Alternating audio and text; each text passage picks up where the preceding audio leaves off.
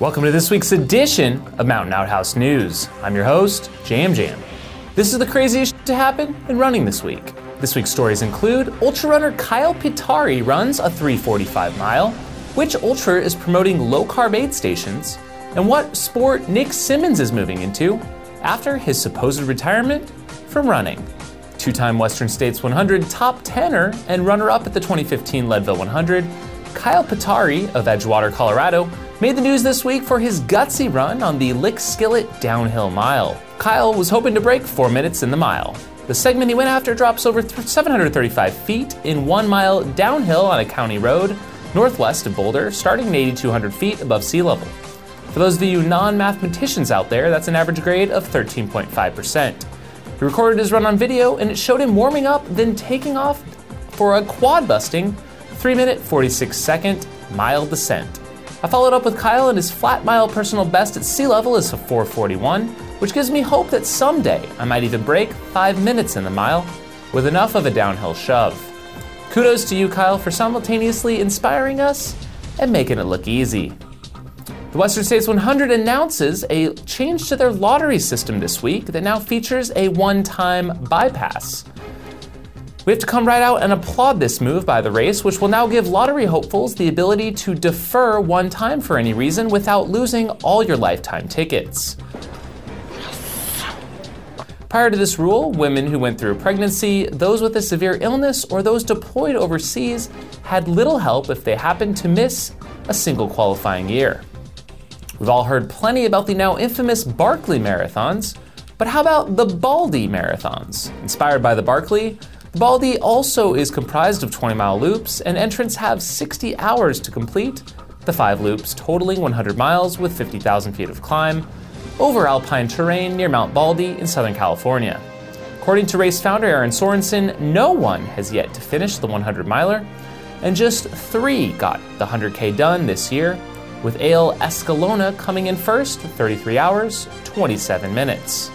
USA Track and Field Mountain Ultra Trail or MUT Council announced the team for the long distance mountain running championships, which will be held this June 24th in Poland over a 22.4 mile course with almost 7,000 feet of climb and descent. The ladies' US team will have Addie Bracy, Ashley Brasovan, Renee Metivier, Sandy Nypaver, and Catherine Ross on board. For the guys, we'll see Anthony Costales, Joe Gray, Tayte Pollmann, David Sinclair, and Andy Wacker quite the stacked teams, I'd have to say. Wish you all the best of luck. We'll have our eyes on you come June. The Hungarian EMU six day race is taking place with Mick Thwaites of Australia leading the field with over 600 kilometers after 94 hours. The leading lady is Charlotte Vasarhelyi of Canada, currently at 484 kilometers. We'll have final results next week. Mallory Brooks, founder of Spectrum Trail Racing in Texas, reported some trail theft that is quite disturbing, if you ask me.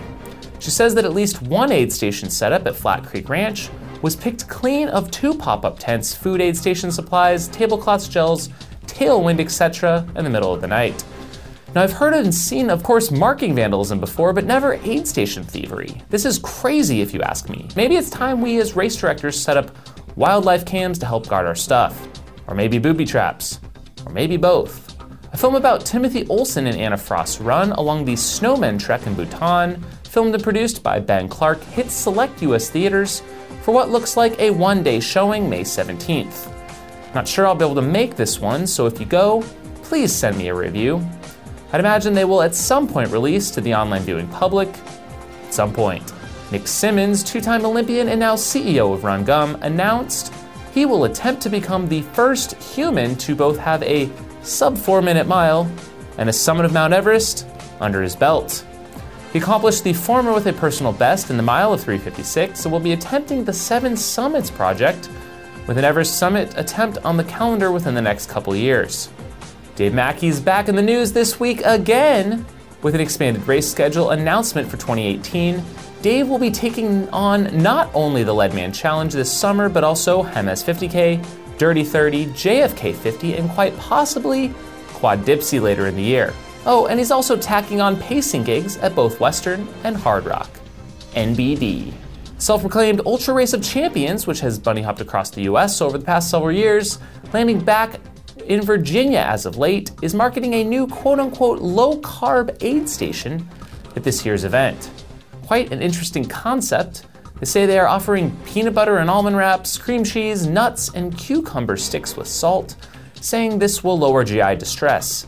Not 100% sure, but I think that kind of stuff is pretty typical at most ultras. Well, at least the peanut butter, cheese, and bacon. They're often mainstays at many ultras around the country. I get the whole high carb, low fat thing, but I'm pretty sure even Zach Bitter advocates eating carbs during ultras. If I'm wrong here, please call me out.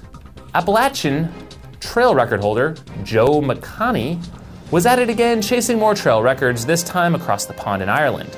Joe went after Ian Keith's Wicklow Round FKT, which is a 100k run with over 6,000 meters of climb, along the way tagging 26 peaks. He ended up taking over 40 minutes off the previous best time, finishing in 17 hours, 9 minutes, 44 seconds. Think you can work with nine other strangers to cross 2,600 miles of terrain across the Pacific Northwest and into Canada for a chance to split a million dollar prize purse?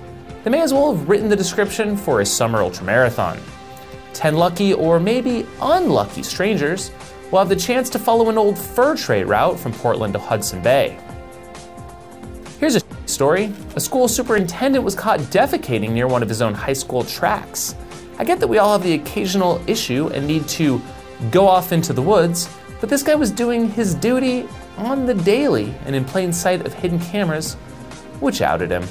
And on that note, a quick plug for our first ever line of Outhouse News merchandise. We have a limited run of shirts, hats, and stickers with our show catchphrase, Have a shitty week, now available in our online store at runsteep.com. Go snag one while you can. And with that, thanks for tuning in to episode 92 of Outhouse News, and we'll see you next time. If you have crazy stories to share or question or feedback for the show, please leave a comment below. If you'd like to directly support this show financially, consider becoming a Patreon supporter of this channel. We just did a big giveaway for all of our Patreon supporters at the $10 per month level. Some of you got this very hat right here. As always, have a shitty week.